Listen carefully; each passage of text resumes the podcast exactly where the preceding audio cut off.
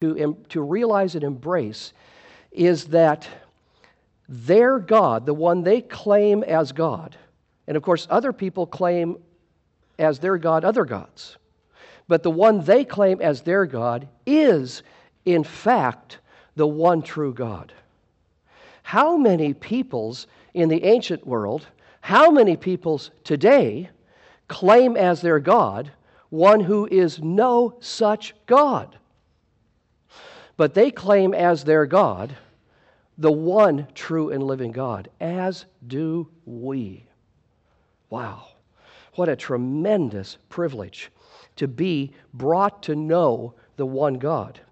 Uh, 1 Kings 8, 59 and 60. This is in Solomon's address after the temple had been built.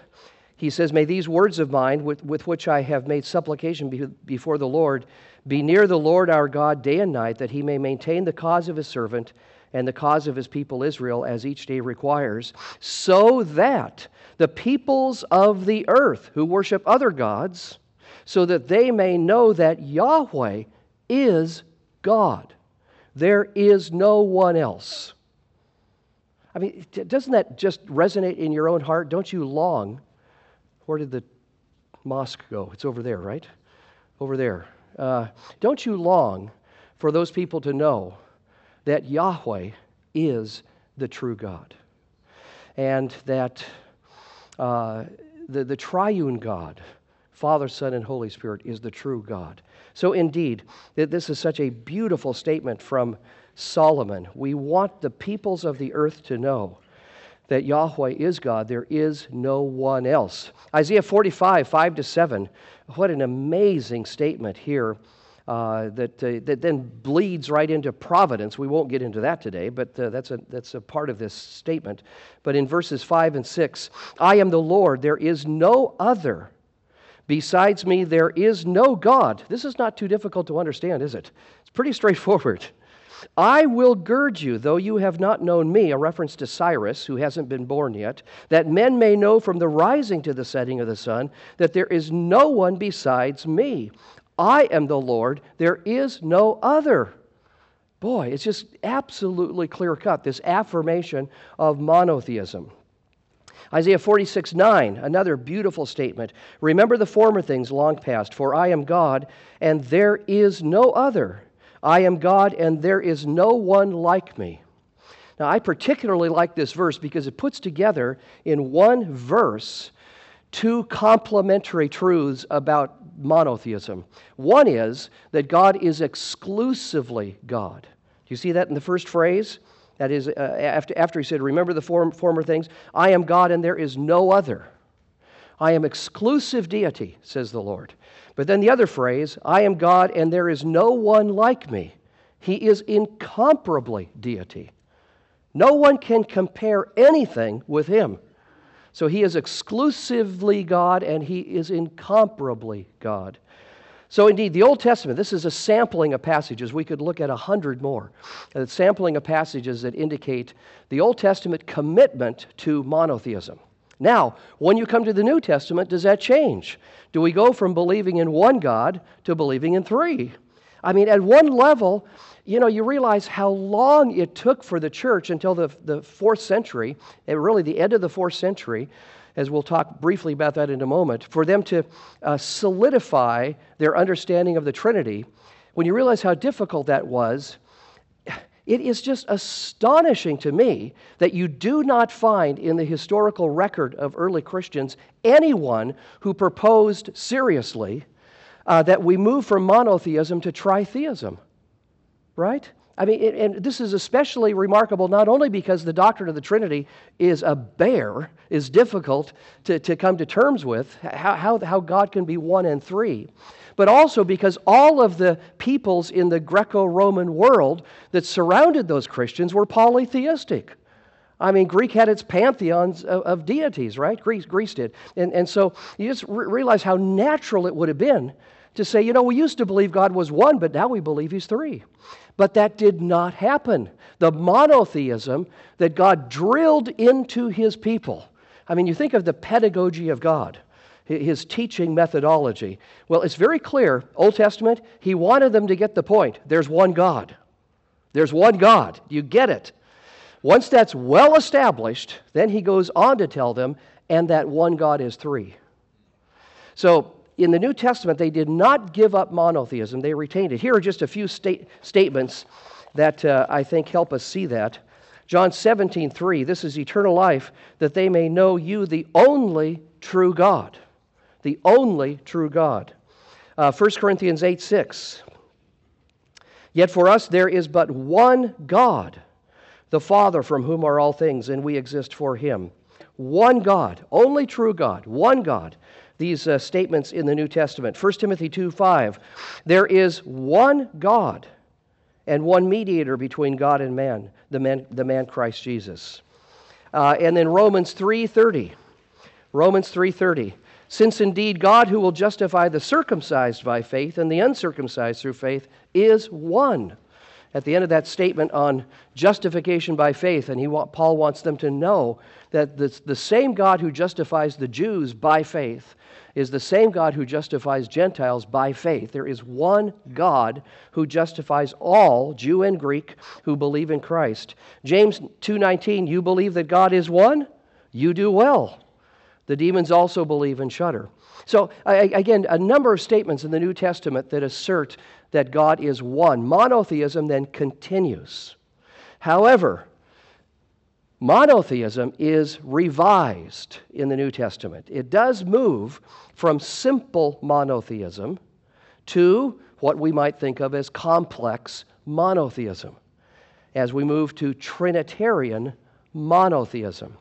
So we, we, we are neither, as Christians, we are neither Unitarian monotheists, that's Jews, that's Muslims, right? One God, one person. We are neither Unitarian monotheists, nor are we polytheists. That's Hindus and, uh, and animism, and you, I mean, you name it. Uh, that's the predominant religion in the world is some version of polytheism, that there are many gods. Well, Christianity is neither one of those. It is neither Unitarian monotheism nor is it polytheism. It is Trinitarian monotheism. Trinitarian monotheism. That is, a complex version of monotheism in which that one God is three. Now, what led Christians to affirm that? Well, here, here's a, just a sampling of some of the, the biblical data that led to this. One thing that was crystal clear to everybody in the early church, and hence there never was a council to, to decide this because it was just known and, and, and believed by everyone, and that is that the Father is God. The Father is God. This was never disputed. This was affirmed. In fact, it was affirmed so strongly that it was this conviction that the Father is God that led to the main heresies, Trinitarian heresies of the early church. If the Father is God and God is one, then we can't say Jesus is God. You see that so the heresies really stemmed off of this uniform Christian conviction that the Father is God. I mean, clearly this is the case, and it was never questioned, as asserted in 1 Corinthians 8 6 that we just read. We, but for us, there is but one God, the Father, from whom are all things. Uh, I mean, and you think of, of Jesus' disposition toward the Father. Who did Jesus honor? The Father. Who did Jesus pray to? The Father, who did he encourage us to pray to? Pray this way Our Father who is in heaven, hallowed be your name. Whose will did Jesus obey? It is my food. This is John 4 34. It is my food to do the will of him who sent me and to accomplish his work.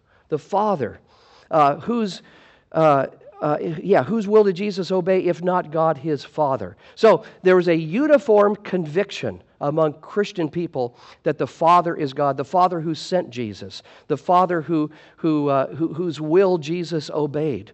Not my will, but yours be done, says Jesus in the Garden of Gethsemane. Indeed, the Father is God. But it doesn't stop there. The New Testament also affirms, and the early church came to this conviction as well. It took, it took work you know, to, to kind of formalize this. More on the history of this in just a moment. But the early church also affirmed Jesus is God.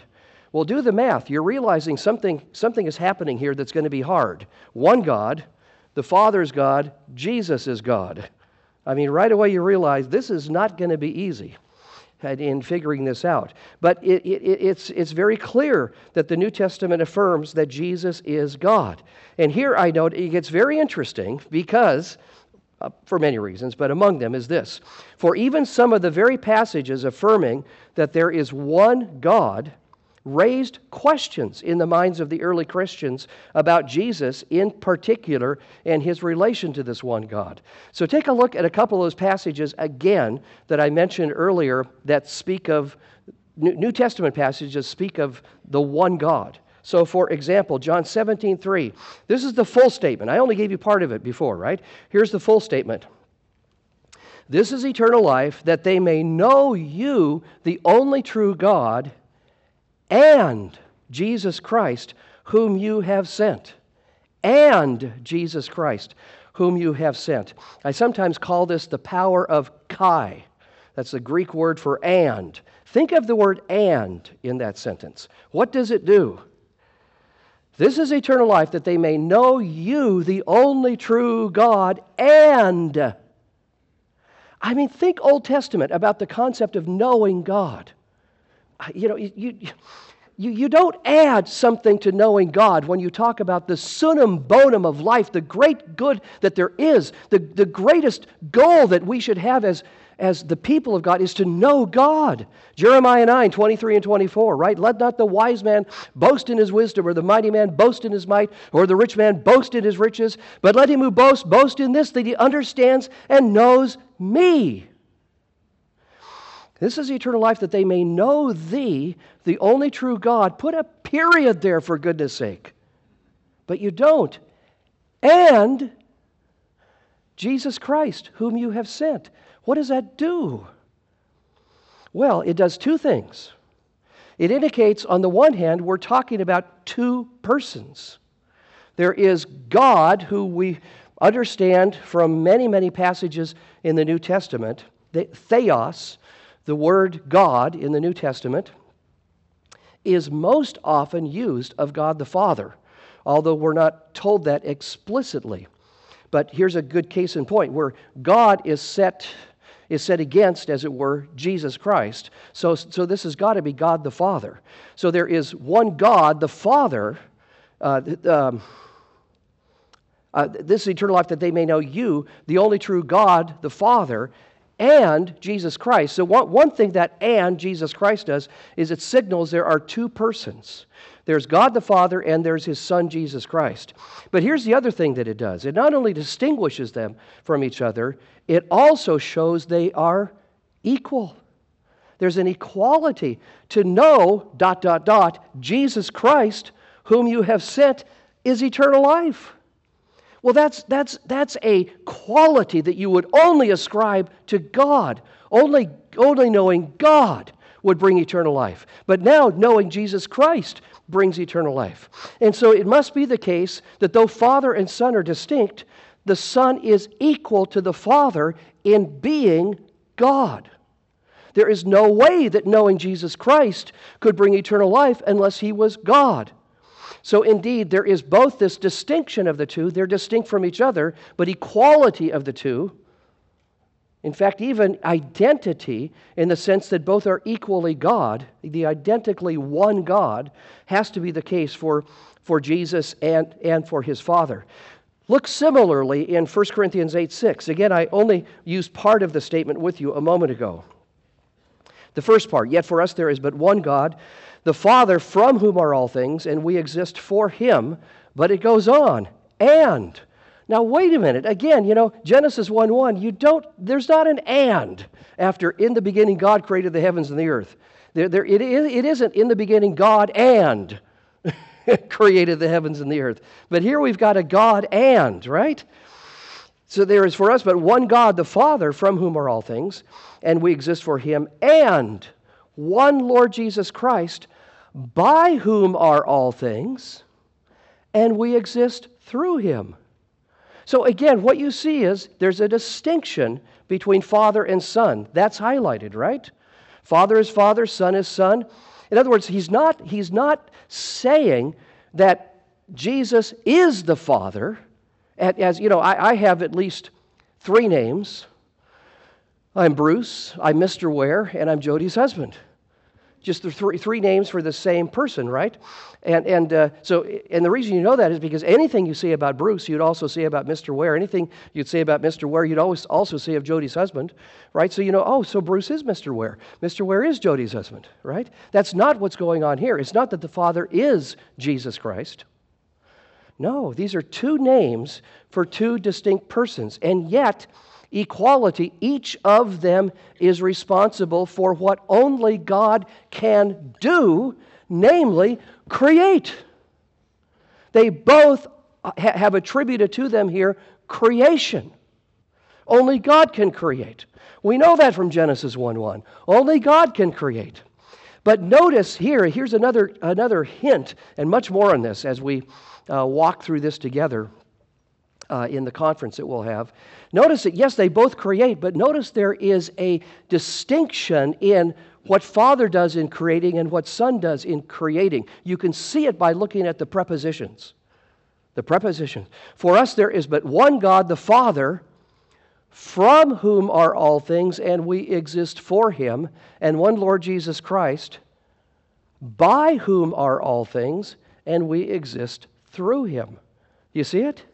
From the Father through the Son. Ha ha.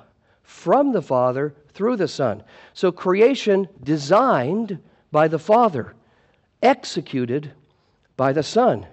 You know, we have an architect and we have a builder. Pretty simple. We, we, we have one who, who, from whom creation comes from the Father, and one by whom it is brought into existence. I mean, it brings to mind, does it not? Genesis 1 how did God create? What did He do, literally? What did God do to create?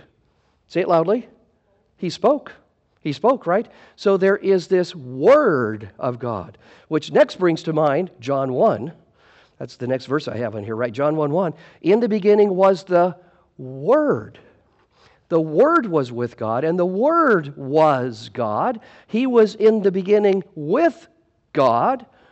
All things came into being by Him, and apart from Him, nothing came into being that has come into being. Do you see it? It's from the Son. So, how does God create? By His Word. I mean, it's interesting. In John's prologue, he refers to the Son of the Father as Word. But that only occurs in the prologue in John's Gospel. All the rest of John's Gospel, the regular, uh, you know, just constant reference to the, the second person of the Trinity is the Son. God so loved the world that he gave his only Son. God did not send his Son into the world to judge the world, but that the world might be saved through him. I mean, it's always Son. Never again in the rest of John's Gospel do you have John referring to that one as the Word. Only in the prologue. Why in the prologue? Why not start in the beginning was the Son? The Son was with God, the Son was God. Because he has in mind Genesis 1, right? That's why Genesis 1 in the beginning. In the beginning, God created the heavens and the earth. In the beginning was the Word. Word, because how did God create? Then God said, then God said, then God said, then God said, all the way through Genesis 1. So God spoke. So God's speaking activates creation. What is the what is the means by which that activation of creation takes place? By the Word, who is the Son. The Word, John 1:14, became flesh and dwelt among us, and we beheld his glory. Glory as the only one from the Father, full of grace and truth. So indeed, it is the, the agent, the, the Word is the agent of the Father in bringing forth creation. So again, what you see is distinction, Father and Son are distinct. But Son does what Father does. Son creates. Only God can create. And hence, Son is equal to Father. Identical in nature, though distinct in role or function. That seems so very clear here, does it not?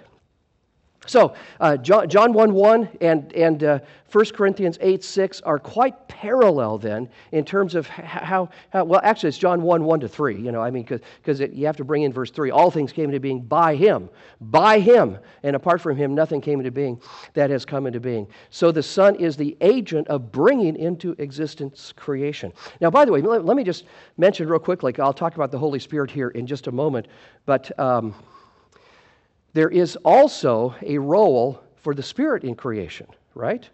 And, and the role of the Spirit is, I take it, to function as the life giving force of, bring, of bringing to life everything that the Son creates that is to have life.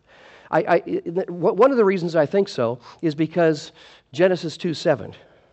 So God breathed into Adam. He made him from the dust of the ground, right? Sh- shaped him into a man, and then breathed into him the breath of life. And he became, and he became a living soul.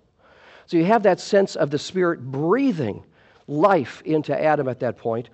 But it's also because I think it makes most sense to understand, tra- track me, track with me on this, to understand the Spirit's role in recreation to, as it were, um, mimic what happens in creation. So, in recreation, it's very clear that the Spirit is the life giving force, right? He, he regenerates. He, he's associated regularly with water in the Old Testament, streams of living water that bring life to what otherwise would be dead. So, the Spirit is the life giving, the regenerating Spirit. So, I think likely the Spirit is used.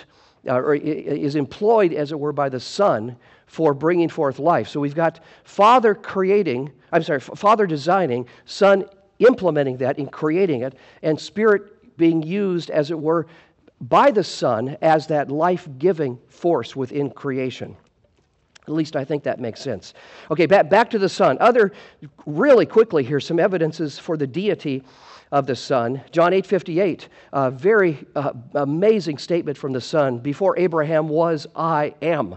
Referring back to Genesis, I'm sorry, to Exodus 3 14, where um, Moses says to, t- says to God, When I go back to the children of Israel and I say to them, Who sent me? Who shall I say? Sent me. And God says, Tell them, I am sent you. So here is Jesus before Abraham was, I am, declaring to be Yahweh the Redeemer of Israel, Yahweh of the Old Testament, in particular, the God who came to redeem his people. So I, I think the, you know, the, the one who appeared to Moses in light of John 8:58 is likely the second person of the Trinity, is likely the Son. So we, we talk about theophanies. Uh, I think this is probably a Christophany, that is, a, an appearance of the Son to Moses as he comes to redeem the people of Israel uh, out of bondage in Egypt, as a, a type of the greater redemption that will come when he comes to redeem his people through his death on the cross.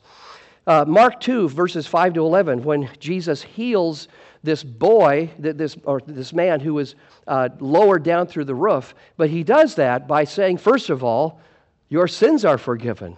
And they say, Who can forgive sins but God alone? Chalk one up for the Pharisees. They got it right. It's one of the few times you'll find they got it right. Who can forgive sin but God alone? Absolutely. Only God can forgive sin. Jesus forgives sin. What do you say about Jesus? He must be God. So indeed, he is fully God. And then in Hebrews, I just put verses down here. If, if I'm ever in conversation with someone that, uh, you know, like a Jehovah's Witness or someone like that, uh, when I need, need quick, quick support for the deity of Christ, I go to Hebrews 1 because there are at least a half a dozen categories. I mean, each one of them is a category of passages, but it's signaled in Hebrews 1 for the, for the deity of Christ. So, for example, in Hebrews 1, verse 2, he's the creator, through whom also he made the world. And he, had, he in uh, verse 3, He's said to be the radiance of his glory, the exact representation of his nature. Well, th- think of that statement earlier about God who is incomparable, he cannot be compared. And here is one who is the radiance of his glory, the exact representation of his nature? Well, he can only be God. There's no other explanation. Uh, chapter, uh, chapter 1, verse 3b, he upholds the universe by the word of his power. Not only created everything, but he holds it all together. Uh, that only God can do that. Verse 6, uh, God commands angels to worship the Son. Do you think that God knows that only God is to be worshiped? Do you think he's clued in on that? I think he knows that, right? God knows that only God is to be worshiped, and yet he commands the angels, worship my Son. What does that tell you of the Son? He's got to be God. Uh, verse 8 Of the Son, he says, Thy throne, O Theos. Theos, the Greek word for God, is used here of the Son. And then in verses 10 to 12, it quotes from Psalm 102, 25 to 27, that speaks there of the eternality and immutability of God. I mean, honestly, I would never have thought in reading Psalm 102 that those verses, 25 to 27, are Christological. I never would have seen it. But here it is, quoted by Hebrews. Who knows better, me or the inspired writer of Hebrews? So, indeed, this is indeed the, uh, the eternal, immutable God is the Son. Okay, so the early church came to the conviction that Jesus is God and the Father is God. In time, they also came to the conviction the Holy Spirit is God. Uh, think, think, for example, Acts 5, verses 3 and 4, where Peter confronts Ananias in the selling of the land, and he says, You've lied to the Holy Spirit. And then just following that, he says, You've not lied to men, but to God. So indeed, he understands the Holy Spirit as God. 1 Corinthians 2, uh, where Paul speaks of only the Spirit of man knows, knows the thoughts of a man that are in him, even so the thoughts of God no one knows except the Spirit of God. Well, if the Spirit of God knows the thoughts of God, he's omniscient. And hence, the Spirit is God. 1 Corinthians 3:16, you are a temple of God. The Spirit dwells within you. Think of temple in the Old Testament. That's the place where God dwelt among his people. Well, now God dwells in us by his Spirit. So the Spirit is God. And then Hebrews 9:14 speaks of the eternal Spirit. He offered himself up, that is, at the cross Christ gave himself up through the eternal Spirit. So he has the attribute of eternality, an attribute only God has. So indeed, the Spirit likewise is God. Now, add to that, I mean, besides the specific teaching of the deity of the Father, the Son, and the Spirit, add to that what are sometimes called triadic passages. Passages that put together Father, Son, and Spirit in a context of the one God. So, for example, baptism, Matthew 18, 19, and 20, is to be performed in the name singular. Here's the significance of that one name, one nature. One nature of one God. Who is that one God? Baptizing them in the name of the Father and of the Son and of the Holy Spirit. Even the, the and of the, and of the, uh, indicates this is not like Bruce, who's Mr. Ware, who's Jody's husband. It isn't three names for the same person. It's sig- signaling three persons, each of whom has the same nature. Not three names for the same person, but three, three different names, three, three, three names for three persons, each of whom has the one undivided divine nature. Or think of the, uh, the benediction that Paul gives at the very end, the last verse of 2 Corinthians 13, verse 14. May the grace of our Lord Jesus Christ, the love of God, the fellowship of the Spirit be with you. There's another case where God is shorthand for God the Father. May the grace of our Lord Jesus Christ, the love of God the Father, uh, the, the fellowship of the Spirit be with you. So there is, it's a way of saying, may God be with you. But a Christian way of saying that is, may Father, Son, and Spirit be with you. So the one God is Father, Son, and Spirit. Okay, well, that, that's a sampling of biblical support. Now, moving on quickly to what happened in history in terms of coming up with the doctrine of the Trinity. Of course, there's a lot of prehistory before 325 uh, that, that is going on, a lot of discussion about how to put this together. Uh, and what, one of the uh, uh most forceful models that was out there was proposed by a man by the name of Arius, who was later declared to be a heretic. And Arius proposed that Jesus was the first creation of the Father. The Father created the Son and gave to him great power, great, great majesty. And the Son then was given power to create the world. But, but he nonetheless was not the eternal God. There was a famous phrase that went around uh, describing the Arian view. Uh, that, w- w- which, when speaking to the Son, it would say, There was a time when he was not referring to the Son. There was a time when he was not. Well, you would never say that of the Father. The Father is the eternal God. So, a council was called by Constantine that met in Nicaea in 325. He was just recently uh, the, the, uh, the Roman emperor, and he wanted to unify the empire. So he called this council together, and uh, uh one of the heroes of that council was a man by the name of Athanasius. And Athanasius won the day against Arius. He also won the day against Sabellius. He was another, another person who was influential uh, leading up to the Nicaean, the, the, the Council of Nicaea. Uh, Sabellius uh, held what is sometimes called a modalistic view of God. That there is one God, and, the, and God is Father, Son, and Spirit, but here's, here's how it works. The God is first Father, then, then he appears in the mode of the Son, so actually, the Son, as he appears, is the Father in the mode of the Son. And then he ascends back to heaven and he comes in the mode of the Spirit, modalism. So actually, the one who died on the cross was the Father, just appearing as the Son. But it's actually the Father. That's why there, there was a heresy in the early church called Patra Passionism, the passion of the Patra, the Father, Patripassianism was a heresy because it was modalism. It viewed that actually the one suffering on the cross was not the Son per se, but it was the Father. That was a modalistic view. Okay, so Sabellianism was rejected, Arianism was rejected. Athanasius won the day at Nicaea and proposed a view that the Son is, this is a coined term, a term that was coined for this purpose. The Son was homoousios. You see, I have it there for you. I hope I spelled it right.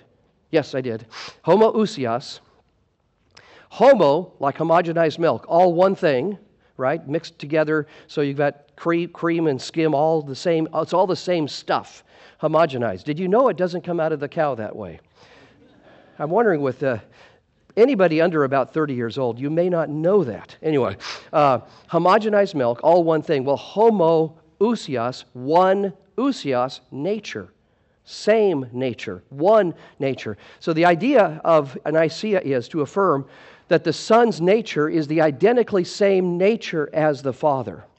It's not merely the same kind of nature, divine nature, it is the same nature as the Father possesses. And hence, one nature, one God. The Father is God, and the Son is God.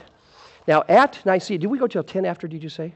10 after. Uh, at Nicaea, though, they, they just they had almost no interest in the Spirit yet because they had to settle the question of who is Jesus? What, what is Jesus' relation to the Father? And that got settled at Nicaea. But you might remember the Nicene Creed has three, three um, um, there's a word here that's not coming, parts. That's not the word. Um, that'll have to do. Uh, three parts to it. Uh, we believe in God the Father, maker of all things, visible and invisible, and in the Lord Jesus Christ. And here's the third article. That's it. The third article of the Nicene Creed merely says this is 325 we believe in the Holy Spirit. Period. That's it. That's how much interest there was at 325 of figuring out the deity of the Spirit. Uh, until they figured out the de- deity of the Son, they can't go further. Okay, but after Nicaea, now this is settled. Christ is understood as God. Now the issue became, at least one of the issues, became what about the Spirit? And so, in the, in the next 50 years or so, there was a huge debate that took place. Arius himself died in 336, just 11 years after the council at Nicaea. But his followers kind of took up the charge in trying to argue against the deity of the Spirit. And, and, uh, and so another council was called at that point. And at this council in Constantinople in 381, here are the main things that happened there. Uh, first of all, there was a view called Apollinarianism uh, that uh, was rejected by the church, by, by the council at Constantinople. That Apollinarian view was docetic. Docetism is the view, it comes from a Greek word, dokeo, which means to seem or to appear. And the Docetism view then said that Christ merely appeared to be a man. He, he looked like he was a man, but he wasn't really a man. See, Apollinarius wanted to honor Nicaea. Christ is God. He is God. And he could not comprehend how he could be God and man. And so the Apollinarian view was rejected, and it was affirmed that Jesus Christ was fully God and man, fully man as well. Okay, that's what that relates more to Christology. But on Trinity, uh, the Arius's followers were rejected, the ones who, who argued that the Spirit is just an impersonal force of God, kind of like electricity, you know, that runs the wires, runs the lights in the room. I mean, it's just an impersonal force. It, it doesn't have personal qualities. And that was rejected at uh, Constantinople as well. And the heroes here, remember the hero at Nicaea was Athanasius. The heroes of the council at Constantinople were three men who are called the Cappadocian Fathers. Now, I didn't put their names down for you. Uh, they, they are, just for the record, uh, Gregory of Nazianzus. Makes you nauseous saying that, doesn't it? Gregory of Nazianzus, Gregory of Nyssa, and Basil of Caesarea. And uh, those latter two were brothers. Gregory of Nyssa and Basil of Caesarea were brothers. They were the heroes of this council, and they argued for the deity of the Spirit. And what they did was add to the third article of the Nicene Creed five clauses. So now, if you, you know, if you look at a, hymnal that might have creeds in the back or, or something uh, that would, would have some of the main creedal statements of the church and you look at the Nicene Creed, it probably is the Nicene Constantinople Creed because the third article will say this We believe in the Holy Spirit, the Lord, the giver of life, who proceeds from the Father, who with the Father and Son are worshiped and glorified, or maybe that's is, who with the Father and Son is worshiped and glorified, who spoke by the prophets. And each one of those was meant to be a support for the deity of the Spirit. Lord, only Jesus, or I'm sorry, I'll back up, that wasn't right. Lord, Jesus is Lord, well, so is the Spirit, according to 2 Corinthians 3.18. So just as Jesus is God as Lord, so the Spirit is God as Lord. Lord, uh, we believe the Holy Spirit, the Lord, the giver of life, regeneration. That could, that's something only God can do, giver of life. Who proceeds from the Father, that's from John 15, 26 that the Holy Spirit proceeds from the Father, they would argue just as the Son is begotten of the Father. So there's a parallel relationship between the Son's relationship to the Father as begotten, the Spirit's relationship to the Father as proceeding. So Son and Spirit then are on equal standing. Son is equally God, so is the Spirit equally God. That's how that argument went uh, who with the Father and Son is worshiped and glorified, they, they understood the baptismal formula of Matthew 28 19 to support that. Namely, if you're baptized, this is an act of worship, and you're baptized in the name of the Father, Son, and Spirit, indicating the Spirit with the Father and Son is worshiped and glorified.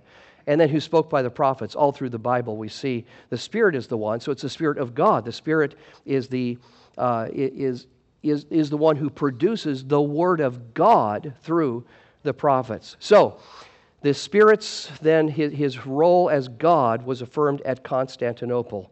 Here is a Trinitarian definition that is Augustinian. Augustine uh, wrote the classic summation of Trinitarian understanding in a treatise that took him 19 years to write, uh, from 400 or 401 to 419 AD. And here's, here's a Trinity, an Augustinian uh, definition of the Trinity God's whole and undivided essence, or nature, the nature of God, which, by the way, is the collection of all of the essential attributes of God holiness, righteousness, uh, goodness, wisdom, knowledge, power, all of the essential attributes of God are contained in the essence of God, or the nature of God. God's whole and undivided essence belongs equally, eternally, simultaneously, and fully to each of the three persons of the Godhead. so that the Father, Son, and Holy Spirit each is fully God, while each is his own personal expression in role and activity of the one eternal and undivided divine essence. So, bottom line, you could read that again later just to kind of think it through. Bottom line, one essence or one nature of God that is the full possession of the Father, the full possession of the Son, the full possession of the Spirit. Not three gods, but three expressions, personal expressions of one uh, undivided divine nature. Uh, here's an illustration that came to my mind when I was teaching our daughters, uh, my, our, our two daughters, when they were young. And I was frustrated and tried to teach them about these things uh, because illustrations of the Trinity are notoriously uh, heretical. Well, I, I, think this works. If it doesn't, I'll, I'll uh, find out from the Lord one day, but I think it works pretty well. And it, it goes like this Imagine a whiteboard behind me, and I take a blue marker and draw on the board a big blue circle. So you have on the board one circle that is encompassed by one line, a blue line. Now take a green marker and overlap the blue line exactly. You draw on the board a green circle that overlaps the blue one exactly. So you have on the board one circle that is encompassed by a blue line and a green line. So the blue circle is the green circle, but the blue line is not the green line. Now you take another marker, a red, and overlap exactly. So you have on the board now three lines that encompass the identically same circle. So the green circle and the red circle and the blue circle are the identically same circle. But the green line and the blue line and the red line are distinct expressions of that circle. So it's something like that with the Trinity. One nature, one nature of God, but three distinct expressions of that nature. All right, now let me, I'll let you read on your own the next three paragraphs because uh, we'll pick up here tonight. Uh, but let me just read the very, fi- the very last paragraph, bottom of the page, and with this we'll close. Uh, this we will do, that is, ta- talking about the Trinity more fully, focusing our attention next on distinctive relationships and roles of the Father with the Son. That's what we'll look at tonight in our uh, session this evening. And then on Monday night, followed by the distinctive relationship of the roles of the Son with the Spirit uh, in, in the Monday night session. In doing so, may we see more clearly something more of the greatness and glory of the God whom we know. May we see that the one God is one only as he is three Father, Son, and Holy Spirit. May this triune God receive honor, praise, and glory due to his name alone. All right, let's pray. Father, thank you for this opportunity to get, get an overview, Lord, of the history of this doctrine. And we pray that as we look more uh, closely at your word in coming sessions, we would just marvel at the greatness and glory of who you are as the triune God. We pray in Christ's name. Amen.